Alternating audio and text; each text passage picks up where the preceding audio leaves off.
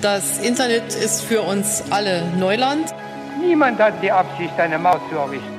The ladies not for turning. We must therefore act together as a united people. Ich bin ein Berliner. In einer Regierung von Angela Merkel werde ich nie rein.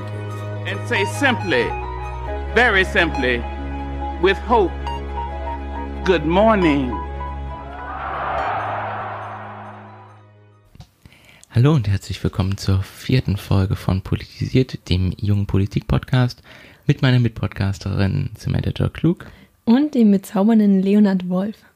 Auch heute haben wir wieder vier Themen mitgebracht. Sam, worüber möchtest du sprechen? Ähm, zuerst wird es ganz kurz um Söder gehen. Und als längeres Thema habe ich dann noch ähm, an, anlässlich des ähm, Referendums in Irland ähm, die Gesetzeslage zu Abtreibungen in Europa mitgebracht. So eine kleine Übersicht sozusagen und dann nochmal speziell auf Deutschland bezogen.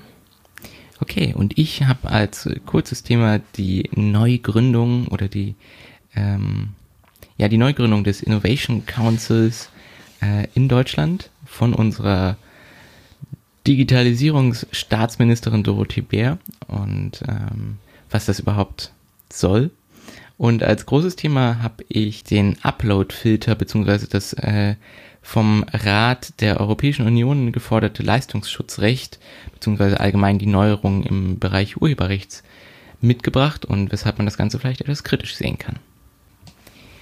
Aber dann äh, beginn du doch mal als erstes mit Markus Söder. Genau, ähm, und zwar geht es darum, dass ähm, geplant ist für die kommende Woche jetzt am Mittwoch dass er einen Empfang ausrichten möchte in der Münchner Residenz für Abgeordnete der, Fra der Fraktion ähm, der Europäischen Volkspartei, also EVP aus dem Europaparlament.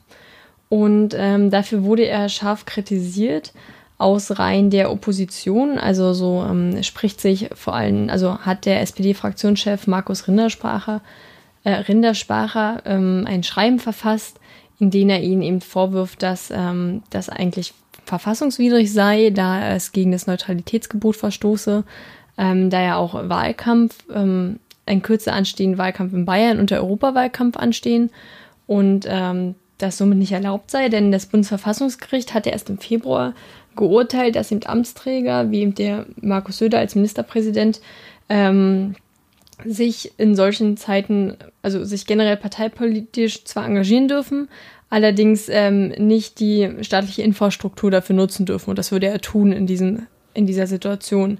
Und ähm, auf diese Vorwürfe sagt, sprach er davon, dass es zum Gebot der Höflichkeit auf dem internationalen Parkett ähm, gehöre und dass es äh, darum die Vorwürfe für aus der Luft gegriffen hielt.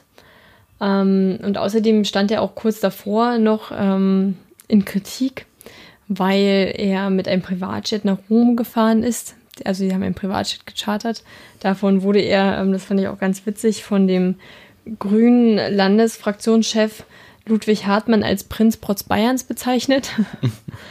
äh, fand ich einfach auch noch sehr amüsant. Ähm, und jetzt halt äh, diese Aktion, dass er sich diese Veranstaltung rausnehmen möchte, würde ich jetzt mal behaupten, ähm, diesen Empfang auszurichten, beziehungsweise die Veranstaltung, die ähm, drei Tage lang gehen soll in München, ähm, zu der auch Angela Merkel und ähm, Sebastian Kurz erwartet werden, also der österreichische Kanzler Sebastian Kurz. Und ähm, was eigentlich zur aktuellen Zeit ähm, meiner Meinung nach nicht unbedingt in Bayern stattfinden müsste, woran man aber auch wieder sieht, dass eben bei ähm, der starken Vormachtstellung der CSU in Bayern anscheinend man sich einiges erlauben kann als ähm, Vorsitzender der CSU-Fraktionspartei in Bayern. Ja, also tatsächlich ist ja dieses Neutralitätsgebot, ähm, das es da gibt, ähm, also ich, ich habe mich damit immer wieder so im Bereich von politischer Kommunikation beschäftigt und da ist das tatsächlich ja auch immer wieder sehr schwierig, so wie, wie geht man mit Äußerungen, also teilweise parteipolitischen Äußerungen von beispielsweise Ministerpräsidentinnen und Ministerpräsidenten um, aber ich finde hier in dem Fall ist das tatsächlich wesentlich äh, klarer gelagert, also wenn da tatsächlich äh, quasi eine, eine Veranstaltungslocation genutzt wird, die irgendwie von den äh, bayerischen Steuerzahlerinnen und Steuerzahlern irgendwie finanziert wird, dann ist das, ich finde das schon tatsächlich sehr fragwürdig. Ja, für mich, ähm, also klar, natürlich, wir sind keine Juristen, ne? man kann das wahrscheinlich nicht so beurteilen, aber auf den ersten Blick so für Laien, finde ich, sieht es auch ziemlich eindeutig aus, dass man dagegen verstößt. Ja. Aber äh, mehr als diese Kritik, die ich jetzt aus der reinen Opposition gehört habe, habe ich auch noch nicht lesen können. Also, dass wirklich jemand versucht, da auch gegen vorzugehen. Und ich kann mir auch nicht vorstellen, wenn es eine solch große Veranstaltung ist, dass jetzt so kurzfristig dann noch was passieren würde. Ja, dass es im Nachhinein vielleicht gerügt wird, aber äh, doch eigentlich sehr fragwürdig ähm, im Zuge des anstehenden Wahlkampfes ja auch. Aber gut, das ist halt die CSU in Bayern. ja, das ist äh, ja immer was ganz Besonderes mit denen. Genau, und weil ich jetzt ein sehr kurzes Thema extra gewählt habe, vielleicht dann nochmal, weil ich es sehr witzig fand, dass ähm, im, im Eifelzoo in Lünebach sind äh, angeblich, war das erst die Angst sehr groß, dass mehrere Wildtiere entflohen seien. Ähm, es stellte sich dann aber heraus, dass nur ein Bär aus dem Gehege entkommen konnte.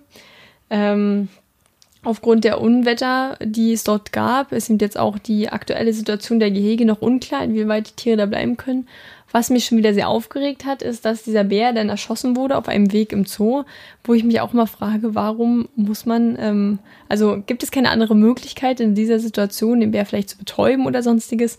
Da wurde der Bär wieder erschossen. Das hat mich ja auch an den ähm, Bären in, in Bayern, glaube ich, war das, der damals entflohen ist, erinnert. Ja, das fand ich dann erst eine, eine erst sehr amüsante Nachricht, dass Tiere vielleicht entflohen sind und dann doch mit einem sehr traurigen Ende, wie immer. Wie so oft leider. Ja, ich fand es auch ganz faszinierend, äh, dass ja die, diese anderen äh, Tiere, ich glaube, es waren unter anderem Tiger oder so, ja. Äh, dass man dann doch feststellen musste, dass die doch in ihren Gehegen sind, nachdem man erst davon ausgegangen war, dass sie, dass sie entflohen seien und erst eine Drohne irgendwie, mit der sie dann über den Zoo geflogen sind, geholfen hat, das festzustellen. Genau, sie haben sich wohl versteckt in ihrem Gehege und die Drohne hat sie dann aufgespürt, ja. ja. doch auch eigentlich äh, erstaunlich, dass man dafür eine Drohne braucht, um sie aufzuspüren, aber die gute Nachricht ist ja, dass alle in Sicherheit sind und es bis auf den Bären allen anderen Tieren mittlerweile wieder besser geht. Ja. Jetzt ein etwas politischeres Thema wieder und zwar hat sich am 16.05. im Bundeskanzleramt der Innovation Council zum ersten Mal konstituiert und hat sich zu seiner konstituierenden Sitzung zusammengefunden und das Ganze wird angeleitet von der Beauftragten der Bundesregierung für Digitalisierung, Staatsministerin Dorothee Bär.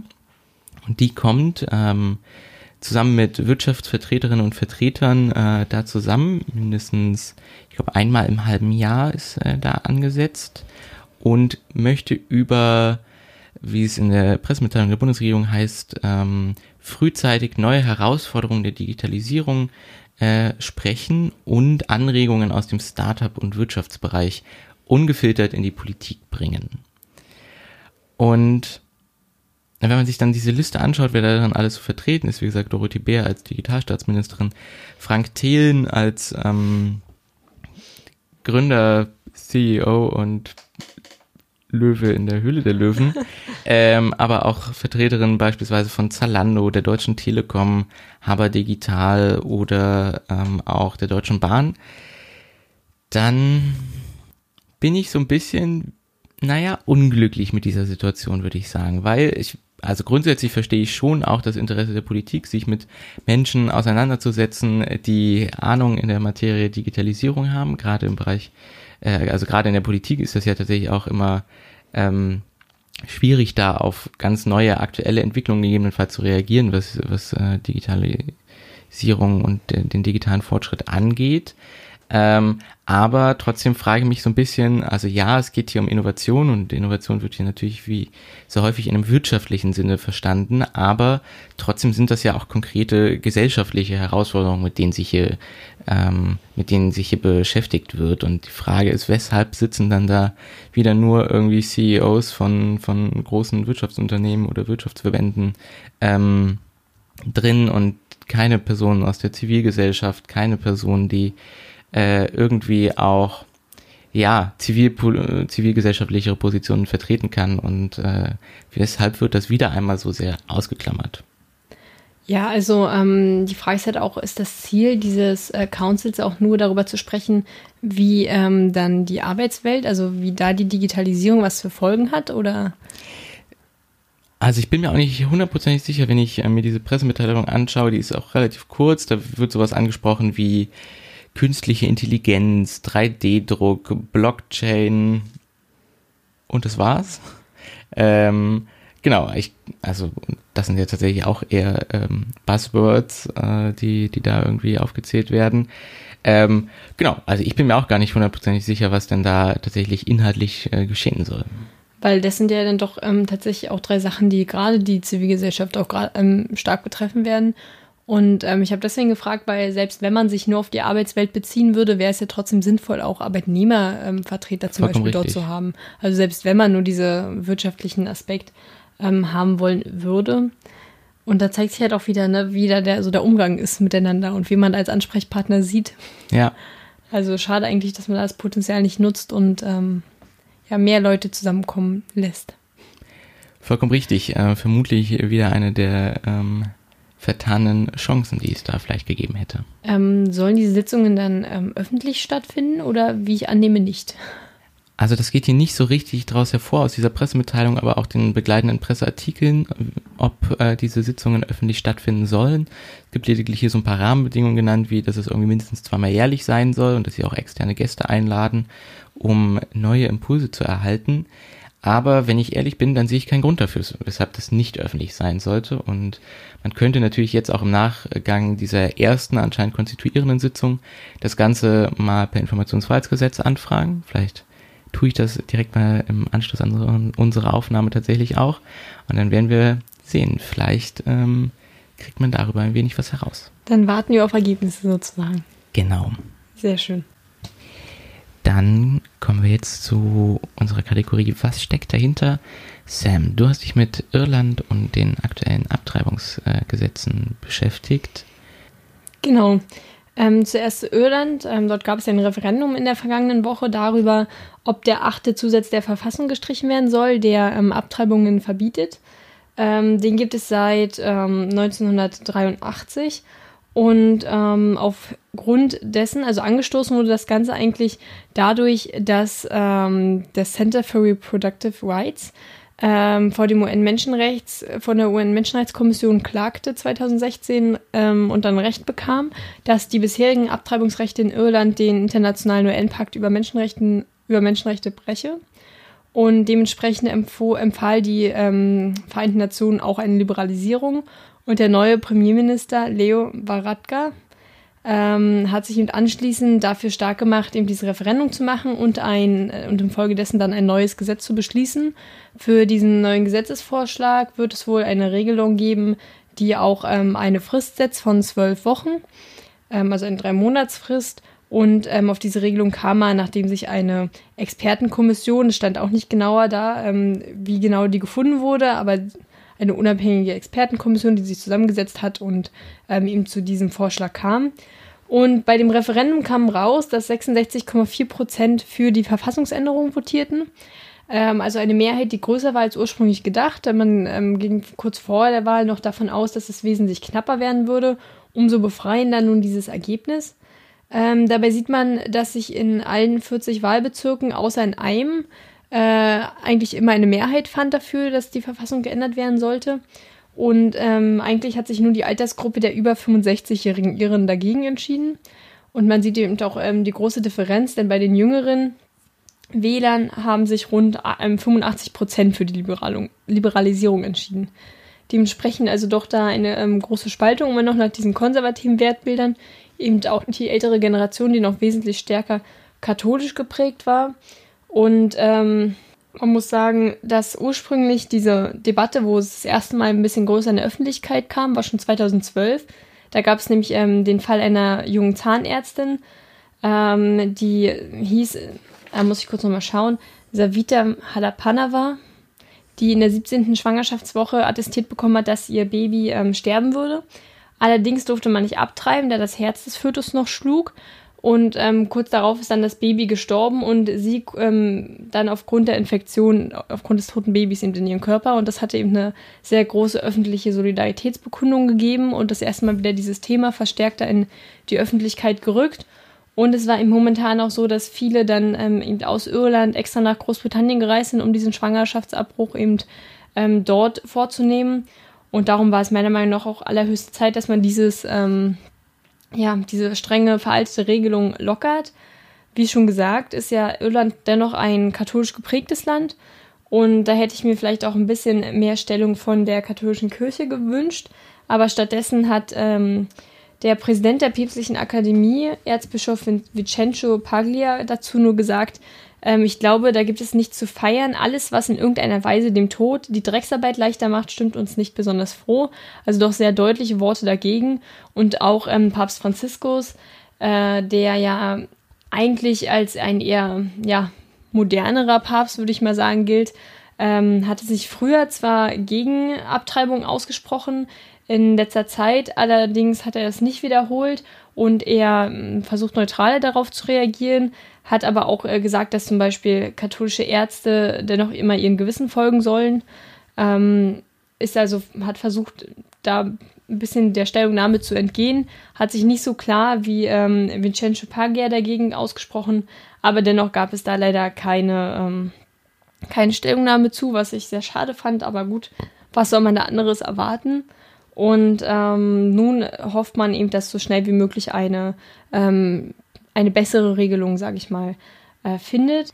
Und wenn man sich das Ganze EU-weit anschaut, dann gibt es eben ähm, ein Land, was eben noch viel strenger geregelt ist, nämlich Malta. Das ist das einzige der 28 EU-Länder, die Abtreibung in jedem Fall verbietet. Also auch wenn zum Beispiel ähm, das Leben und äh, die Gesundheit der Frau in Gefahr sind oder ähm, zum Beispiel aufgrund eben einer Straftat das Kind zustande kommt oder das Kind eine schwere Behinderung hat. All diese Gründe gelten in Malta sozusagen nicht und dort besteht die Gefahr, dass bei einer eigenmächtigen, ähm, beim eigenmächtigen Schwangerschaftsabbruch ähm, Gefängnisstrafen zwischen 18 Monaten und drei Jahren ähm, eben im Raum stehen.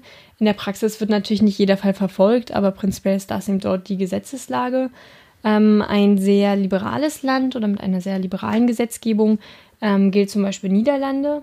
Sie haben eine Fristenregelung von 24 Wochen und dort muss man eben vorher natürlich aber auch trotzdem mit einem Arzt sprechen ähm, und braucht eine fünf oder muss eine fünftägige Bedenkzeit abwarten.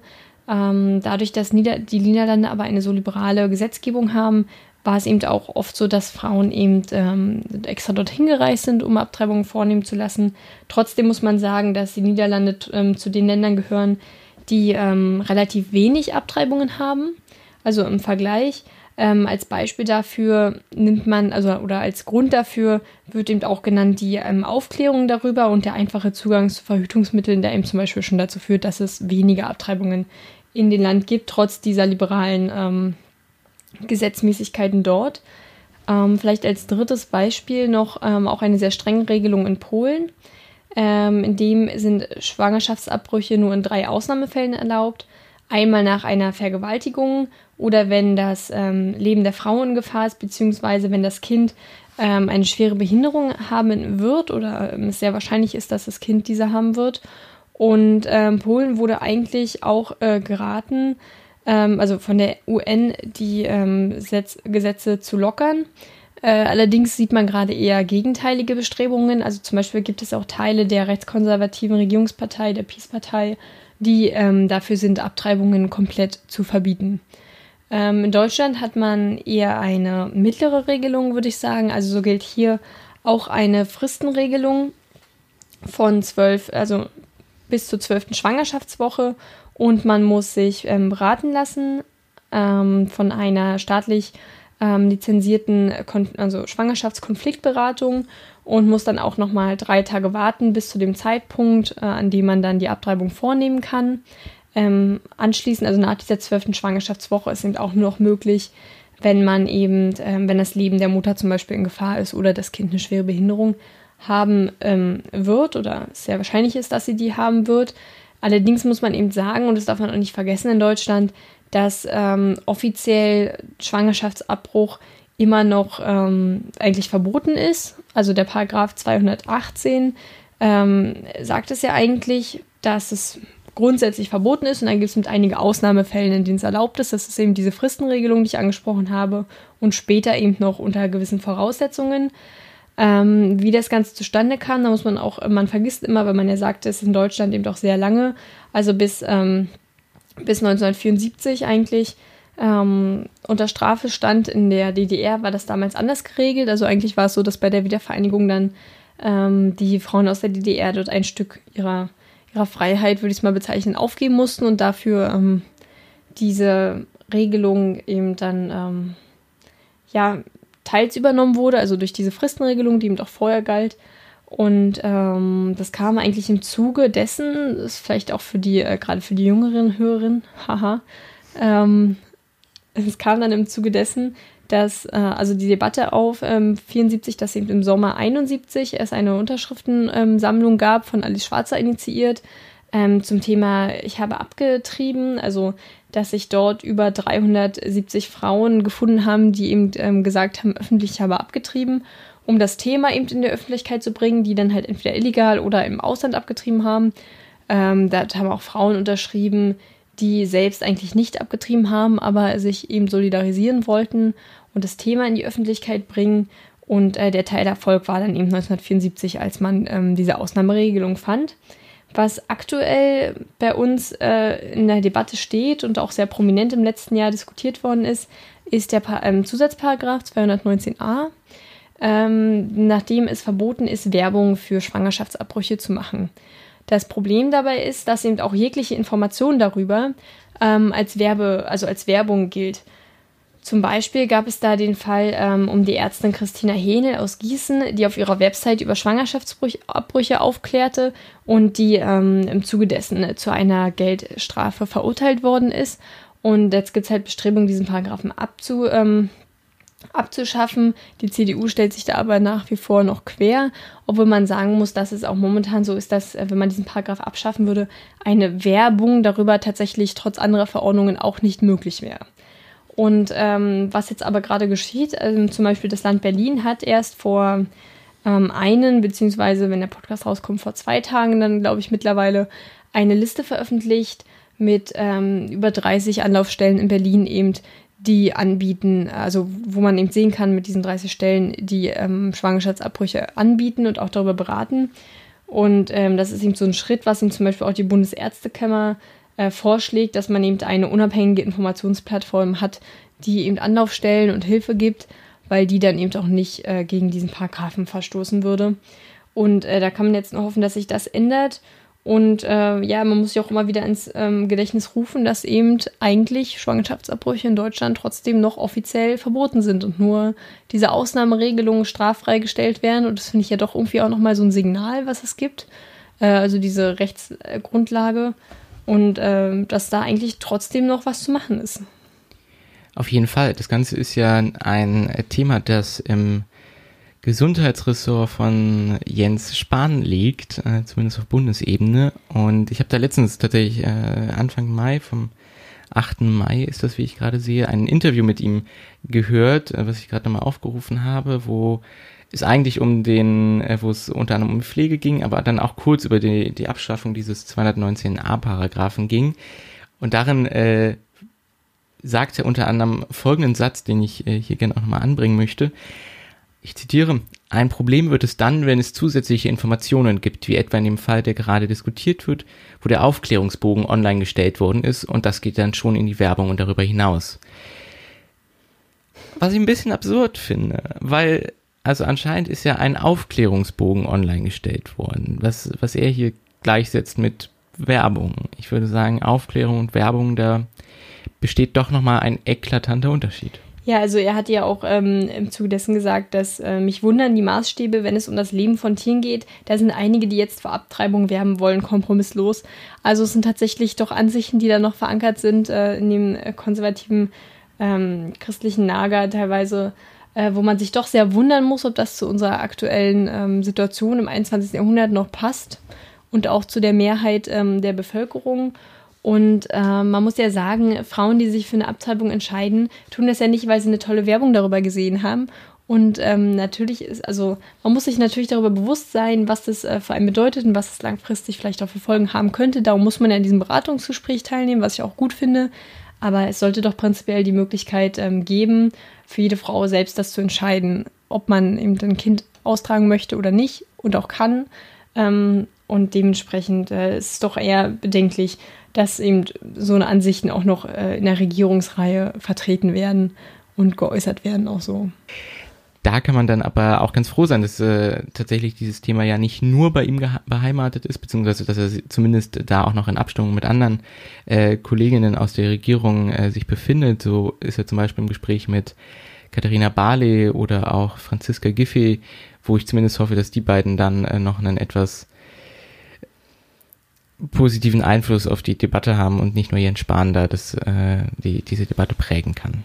Ja, vor allem kann man da auch nur hoffen, dass die SPD sich da ähm, durchsetzt, was ja in der letzten Zeit eher nicht so der Fall war und in der letzten Regierung, aber dass sie sich äh, dort den Mut haben, ähm, ähnlich wie bei ähm, der Gleichstellung der ähm, Ehe zwischen Homosexuellen sich durchzusetzen.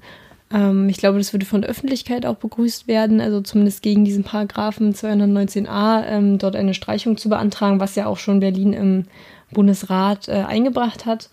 Ähm, ja, und dort, dort den stärkeren Koalitionspartner darstellt und so vielleicht doch es Besserungen gibt, äh, was natürlich aber den konservativen Wählerlager gar nicht gefallen wird, nehme ich an. Wahrscheinlich nicht. Aber vielleicht muss das konservative Wählerlager auch einfach damit mal leben können. Bin ich absolut äh, einer Meinung mit dir, Leo. Sehr schön, das freut mich. So, dann jetzt zu deinem Thema. Genau, ich möchte gern über eine Entscheidung des Rates der Europäischen Union äh, sprechen in Bezug auf das Thema Urheberrecht beziehungsweise den ganzen Kontext darum um Upload-Filter und Leistungsschutzrecht. Wichtig beim Rat der Europäischen Union, dass man den nicht verwechseln sollte mit dem Europäischen Rat oder dem Europarat.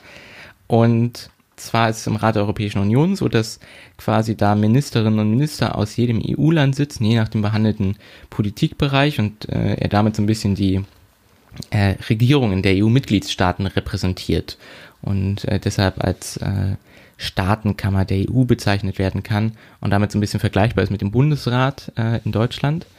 Und da haben sie äh, sich gemeinsam am 25.05.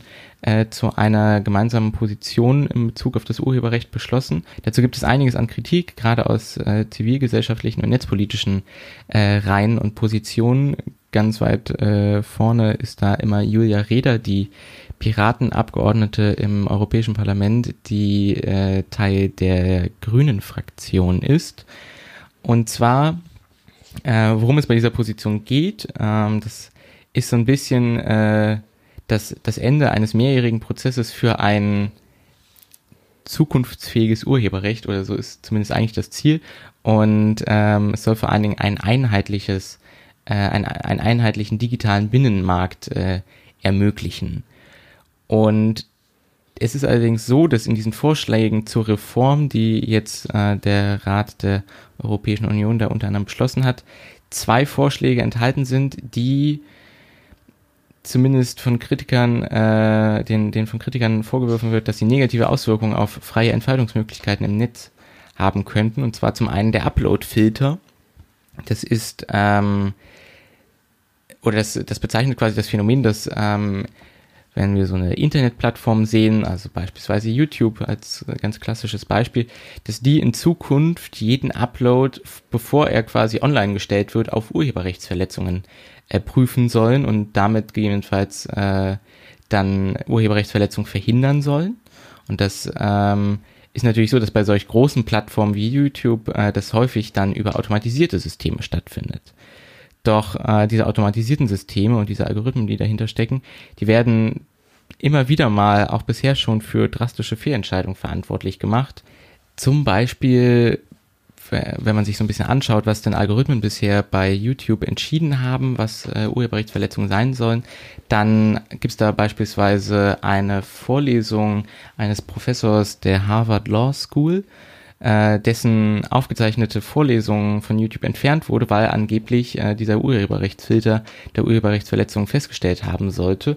Und klar, dieser Professor hat zur Illustration kurze Ausschnitte von Popsongs abgespielt, um über, über Urheberrechtsverletzung zu sprechen, aber ähm, da das Ganze zur Verwendung in einem Bildungskontext war, ist das natürlich legal gewesen.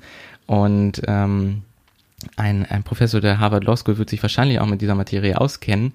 Und da sehen wir zum Beispiel, dass eben gerade diese Filter ähm, der Schwierigkeiten haben, natürlich auch den Kontext zu erkennen. Beziehungsweise ist das natürlich für, für Algorithmen insgesamt eher schwierig, da das sich ja schwer vorausplanen lässt. Und da, ähm, genau, solche Filter dann beispielsweise darauf basieren, dass sie sich die, die Audiowellen anschauen und gucken, ob da das äh, in einem Abgleich mit einer Datenbank irgendwelche Urheberrechtsverletzungen auftauchen kann das halt zu solchen Falschentscheidungen führen. Und das ist auch nur ein Beispiel. Und es gibt da diverse. Und deshalb sehen Kritikerinnen und Kritiker bei, in, in diesen Upload-Filtern so ein bisschen ähm, eine, eine drastische Fehlentscheidung, die da in Bezug äh, auf, auf äh, gerade freie Entfaltungsmöglichkeiten im Netz getroffen wird. Genau, und der zweite Bestandteil dieser äh, Position des äh, Rates der Europäischen Union ist ein Leistungsschutzrecht. Und das Leistungsschutzrecht, das ist, ähm, um das kurz zu skizzieren, äh, sieht das vor, dass Verlegerinnen und Verleger auch es untersagen dürfen, dass lediglich kurze Schnipsel beispielsweise aus Texten von ihnen oder so ähm, zitiert und veröffentlicht werden können. Weshalb ist das ähm, ein Problem? Also gerade im, im deutschen Kontext hat sich da äh, haben sich die Verlegerinnen und Verleger rund um Axel Springer ähm, stark mit Google angelegt. Denn es gibt ja diesen Dienst Google News, bei dem unter anderem äh, Google quasi ja Nachrichtenseiten durchsuchbar macht und dann kann man halt ein Stichwort eingeben und dann zeigt es einem äh, mögliche Artikel dazu an. Und da wird einem halt nicht nur der Titel angezeigt dieses Artikels, sondern gleichzeitig auch so ein äh, kleiner Ausschnitt quasi, wie der, wie der Teaser, den man ja auch häufig sieht. Und äh, das findet, das fand damals quasi fanden die Verlegerinnen und Verleger das doof und wollten das unterbinden, äh, dass Google das darf und deshalb gibt es in Deutschland dieses Leistungsschutzrecht, was aber auch tatsächlich nur so mäßig gut funktioniert. Das Bundesjustizministerium hatte eigentlich vor, das mal äh, zu evaluieren und macht das jetzt seit einiger Zeit doch nicht. Ähm, und das birgt halt aber die Schwierigkeit, dass man beispielsweise nicht weiß, wie viel darf man denn jetzt aus einem Text zitieren und ist beispielsweise, wenn man jetzt einen Blogpost schreibt und darin äh, einen anderen Artikel verlinkt und das vielleicht auch tut, indem man den äh, Titel solch eines verlinkten Artikels nennt, ist da vielleicht bereits schon eine Schöpfungshöhe erreicht, die, die ein, ein Urheberrecht zulässt, sodass ähm, das auch schon nicht mehr möglich wäre. Und damit gibt es zumindest ähm, äh, die Position, dass solch ein Leistungsschutzrecht quasi einer ähm, Linksteuer schon äh, gleicht. So, ähm. Ja, generell auch für journalistische Tätigkeiten, wenn man jetzt äh, eben nicht eine große Firma besitzt oder ein großer Verlag ist, ähm, der sich das leisten kann, ähm, dann nicht mal Menschen zitieren zu dürfen in dem, was sie ähm, veröffentlicht haben, ist ja schon auch sehr schwierig, dann journalistische Arbeit zu tätigen. Vollkommen richtig. Und das ist auch äh, beispielsweise einer der Gründe, weshalb die Wikipedia bzw. Wikimedia Foundation dahinter äh, sich gerade stark gegen dieses Leistungsschutzrecht und auch gegen die Uploadfilter ähm, stark macht. Denn auch da haben wir es bei Wikipedia mit einem naja, mit einem, mit bis zu 1000 Nutzereingriffen an einem normalen Tag pro Minute zu tun. Und theoretisch könnte man da auch von einem Upload sprechen, weil natürlich Nutzerinnen und Nutzer quasi Texte einfügen, Texte bearbeiten. Und grundsätzlich müsste es dann irgendwie gegeben sein, dass die Nutzerinnen und Nutzer tatsächlich äh, aufzeigen, dass äh, oder beweisen müssen, dass das, was sie auf die Plattform stellen, legal ist. Und das führe aber natürlich dazu, dass weniger Inhalte hochgeladen werden und weniger Wissen verfügbar gemacht wird. Und das ist einer dieser Gründe, weshalb äh, Kritikerinnen und Kritiker in solchen Upload-Filtern, aber auch in dem Leistungsschutzrecht gerade äh, tatsächlich massive Einschränkungen für das äh, freie Wissen im Netz auch sehen. Ja, also ähm, vielleicht noch kurz zu dem Leistungsschutzrecht, bevor ich was zu den Upload-Filtern frage und ähm, auch dazu sage. Äh, man könnte natürlich auch so Regelungen finden, also wenn es halt wirklich um Zitate geht, dass man sagt, man darf maximal so und so viel Prozent zitieren ähm, oder so und so viele Sätze beispielsweise, um das zumindest ein bisschen aufzulockern, weil so ist ja anscheinend gerade eine Situation, wo auch niemand genau weiß, okay, was, wie viel darf ich jetzt ähm, zitieren, bevor ähm, es Straf, ja, strafrechtlich relevant ist oder eben auch überhaupt mit Strafen belegt werden kann. Und zum Upload-Filter ähm, zwei Sachen. Also zum einen sollte es überhaupt Aufgabe der Plattform sein, zu sein, was, also zu entscheiden, was nun ähm, gegen Urheberrecht äh, verstößt und was nicht. Also darf das überhaupt ein privatrechtliches Unternehmen entscheiden? Und ähm, dann die Frage, die sich auch für mich stellt, was ist denn, wenn die Plattform etwas eben nicht erkennt, was aber eigentlich äh, gegen dieses Urheberrecht verstößt? Muss dann die Plattform dafür eine Strafe zahlen, dass sie das nicht getan haben? Oder also auch da finde ich, äh, kann ich mir schwer vorstellen, wie das in der Realität dann aussehen soll. Ja, genau. Also was äh, diese Upload-Filter angeht, ich bin mir zimmermaßen gerade nicht sicher, wie das mit äh, Strafen in diesem ganzen Kontext aussieht. Ich bin mir nicht sicher, ob das tatsächlich auch schon äh, so konkret in dieser Position des äh, Rats der Europäischen Union äh, drin formuliert ist. Ich vermute, dass man und da bin ich mir jetzt aber zumermaßen technisch auch gerade nicht hundertprozentig sicher, aber ich gehe davon aus, dass äh, man nicht drum herum kommt, äh, da nicht auch die Plattform irgendwie mit äh, ins Boot zu holen, um nach Urheberrechtsverletzungen zu schauen.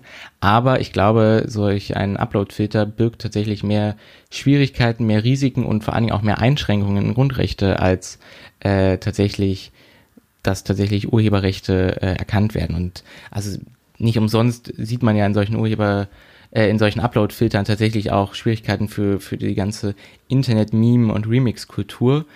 Und ähm, was das Leistungsschutzrecht angeht, genau, da hast du vollkommen recht, das ist gerade noch sehr, sehr unklar. Auch gerade diese Formulierungen des Rates sind noch sehr, sehr schwammig und sind vor allen Dingen so ausgelegt, dass eigentlich jedes ähm, Mitgliedsland quasi selber das nochmal konkret äh, sich um die Umsetzung kümmern kann was natürlich aber dann dafür sorgt, dass eben gerade nicht, was ja eigentlich das Ziel war, der, der digitale Binnenmarkt in der EU quasi äh, vereinheitlicht wird, sondern dass auch wieder trotzdem die einzelnen Länder da verantwortlich für sind und wir dann dementsprechend am Ende 28 unterschiedliche Leistungsschutzrechtsumsetzungen haben werden. Und ähm, tatsächlich ist es so, dass was beide Themen angeht, eigentlich in Deutschland, äh, also die Vertreterinnen und Vertreter Deutschlands im, im Rat dagegen gestimmt haben, was auch ähm, gut ist. Die, die Unionsparteien und die SPD haben sich in ihrem Koalitionsvertrag auch äh, das bereits so formuliert gehabt, dass sie äh, Verpflichtungen zur Filterung aller Inhalte unverhältnismäßig finden. Ähm, und zuletzt haben in der gemeinsamen Erklärung auch äh, EU-Abgeordnete von SPD, Grünen, FDP und der Linkspartei die Bundesregierung dazu aufgerufen, tatsächlich bei dieser, bei dieser Entscheidung auch zu bleiben. Ähm, allerdings ist es jetzt beispielsweise so, dass der Chefverhandler im EU-Parlament, was diese Urheberrechtsreform angeht, das ist Axel Voss, ein äh, Unionskollege von Dorothee Bär, und der ist beispielsweise ähm, gar nicht so sehr ein Kritiker von dem Leistungsschutzrecht. Also der hat beispielsweise äh, in einem Interview mit golem.de äh, gesagt, ich zitiere, das Leistungsschutzrecht ist vielleicht nicht die beste Idee, aber es ist, glaube ich, die einzige, die wir bislang auf dem Tisch liegen haben, um hier irgendwie was zu verbessern. Zitat Ende. Und ich glaube, das ist eine sehr gefährliche Denke, weil sie halt die ganzen, äh, die ganze berechtigte Kritik daran auch einfach vollkommen unter den Tisch fallen lässt. Ja, also ähm, ich finde, da sieht man auch wieder so, dass eben in diesem ganzen Bereich äh, einfach mal noch sehr hinterherhinkt und noch keine Lösungen wirklich gefunden hat. Denn wie er sagt, also natürlich ist es ein Problem, dass man es einschränken muss, wie viel darf man äh, nutzen, eben damit eben auch die Leute, die sowas veröffentlichen, also Autorinnen und Autorinnen, ähm, trotzdem halt finanziell überleben können und da auch natürlich gewürdigt werden ähm, und gleichzeitig eben solche Sachen wie Journalismus ähm, und auch Blogs einfach äh, nicht komplett eingeschränkt werden. Äh, da hat man es eben noch nicht geschafft, Regelungen zu finden, weil man sich da auch viel zu spät mit beschäftigt hat. Und noch extremer, finde ich ja, sieht man das bei dem, bei der Diskussion jetzt um die Upload-Filter. Also tatsächlich bei ähm, Phänomenen, die äh, sich nochmal spezieller auf Plattformen beziehen, wo eben jeder eben auch was hochladen kann. Ähm, dass es da eben ganz schwierig ist, was das Urheberrecht angeht ähm, es aber auch keine Lösung sein kann, das an die Unternehmen abwäl abwälzen zu wollen. Ähnlich war ja auch die Debatte um Facebook, dass Facebook prüfen soll, welche, ähm, welche Uploads gegen Recht verstoßen und welche nicht. Und ich glaube, das ist halt einfach keine adäquate Lösung. Ja. Ja, und vollkommen äh, richtig ist auch, dass ähm, also dieser ganze Prozess, der jetzt stattfindet, dazu noch, also wie gesagt, gerade ist das äh, ist die Position des äh, Rates der Europäischen Union, äh, also quasi festgelegt worden. Jetzt ist quasi das letzte Gremium, das sich damit noch beschäftigt, das EU-Parlament. Und ähm, da, die müssen sich jetzt also quasi entscheiden, ob sie die Vorschläge übernehmen oder nicht. Und wenn da jetzt einer der Hauptverhandlungsführer, also äh, Axel Voss, äh, das, das befürwortet, so, dann kann es tatsächlich schwierig werden, dass auch das EU-Parlament daran noch ähm, tatsächlich was ändert. Und es ist tatsächlich gerade sehr in der Schwebe, wie das weitergeht ähm, und ob das noch gut ausgeht. Der nächste Schritt sind ähm, Verhandlungen unter Ausschluss der Öffentlichkeit in einem sogenannten Trilog. Ähm, wo also ich glaube das EU-Parlament, die EU-Kommission und der Rat der Europäischen Union zusammenkommen und hinter verschlossenen Türen weitere das weitere Vorgehen da diskutieren. Ähm, und das, genau, also auch da kann man sehen, dass in diesem ganzen Prozess äh, dieser Trilog beispielsweise als vollkommen zu Recht intransparent äh, kritisiert wird und ja, ich mir auch gar nicht sicher bin, ob das nicht auch noch zur Folge haben kann, dass äh, irgendwie diese äh, EU, die ja tatsächlich auch bei, bei einigen Bürgerinnen und Bürgern schon äh, nicht so beliebt ist, auch nicht da wieder so ein, so das zu einer noch mehr EU-Skepsis führen kann, beispielsweise. Ja, durch solche ähm, verschlossene Proz verschlossenen Prozesse fördert man natürlich auch ähm, verstärkt wieder diese, dieses Unverständnis. Also wenn es eben transparent gemacht werden würde, warum man sich an welchem Punkt jetzt für gewisse Entwürfe entscheidet, ähm, wäre es natürlich auch viel leichter in der öffentlichen Debatte danach zu vollziehen, als ähm, wir sehen, dort schließt sich ein Gremium hinter verschlossenen Türen zusammen und ähm, am Ende kommt der Vorschlag raus und man hat über eigentlich überhaupt gar nicht, äh, okay, welche Alternativen sind sie denn durchgegangen? An welchen Punkten hat man sich denn warum für etwas, also gegen etwas und für etwas entschieden? Und ähm, das ist natürlich dann wieder schade, dass sowas äh, auf diese Art und Weise geschieht. Ja, vollkommen richtig. Was auch schade ist, dass wir am Ende unseres Podcasts sind. Ja, wir sind schon wieder durch für diese Woche. Und äh, wollen wir nochmal kurz zusammenfassen, worüber wir so gesprochen haben? Äh, ja, natürlich gerne. Du hast als erstes über unseren Lieblingsfreund aus Bayern, Markus Söder, gesprochen, der äh, bald vorhat, in seiner Münchner Re Residenz die Europäische Volkspartei und einige andere Vertreterinnen und Vertreter aus Politik äh, einzuladen und das Ganze wahrscheinlich auf äh, Staatskosten und man sich doch da äh, Gedanken machen kann, wie sieht das eigentlich mit der Neutralität aus und müsste er da als Ministerpräsident des Landes Bayern, des Freistaates Bayern sich nicht eigentlich äh, an andere Regeln und Gesetze halten?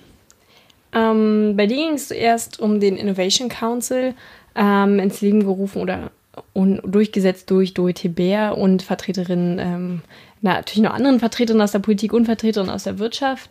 Äh, was wir vor allem bedauern, dass dort ähm, lediglich Vertreterinnen aus der Wirtschaft und nicht eben ähm, Personen, die ja, zivilgesellschaftliche Interessen vertreten, dort sich äh, einfinden.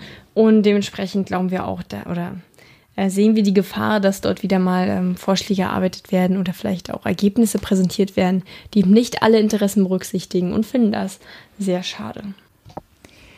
Nicht sehr schade ist es, dass es jetzt in Irland ein Referendum zur Abschaffung des Abtreibungsverbotes gab und das Ganze mit mehr als 60 Prozent tatsächlich auch so durchgekommen ist. Und dann hast du noch einen kleinen Blick darauf geworfen, wie das denn im europäischen Vergleich, aber auch hier in Deutschland aussieht und dass wir hier in Deutschland doch gerade noch mit dem Paragraphen 219a, also dem Werbeverbot für Abtreibungen, gerade eher beschäftigt sind. Genau. Und eigentlich ja auch immer noch einen Paragraph haben, der bei uns äh, Abtreibung auch verbietet und nur unter Ausnahmeregelungen gestattet. Ja. Ähm, genau, und als letztes, ähm, da kann man sich immer noch am besten dran erinnern, haben wir gesprochen über Uploadfilter und, Leist und das Leistungsschutzrecht und ähm, beide eigentlich so ein bisschen kritisiert, ähm, dass es eben auch Entscheidungen sind, die erstens im Sinne des Leistungsschutzrechtes ähm, ja, die Arbeit erschweren würden, also journalistische Arbeit, Blog-Einträge für kleinere Leute gerade, ähm, und dass der Upload-Filter eben einerseits fehlerhaft ist und Inhalte rausgenommen werden, ähm, die beispielsweise Bildungsinhalte auch vermitteln und es andererseits auch fragwürdig ist, inwiefern Privatunternehmen diese ähm, ja, rechtlichen äh, Prüfungen vornehmen können und sind da, haben darauf dementsprechend auch eher eine kritische Sicht. Vollkommen richtig. Und das waren unsere vier Themen diese Woche wieder. In der vierten Folge. In der vierten Folge, nicht zu fassen. Äh, und dann freuen wir uns, dass ihr zugehört habt, auch dieses Mal wieder und freuen uns aufs nächste Mal. Wir hören uns in zwei Wochen. Tschüss. Tschüss.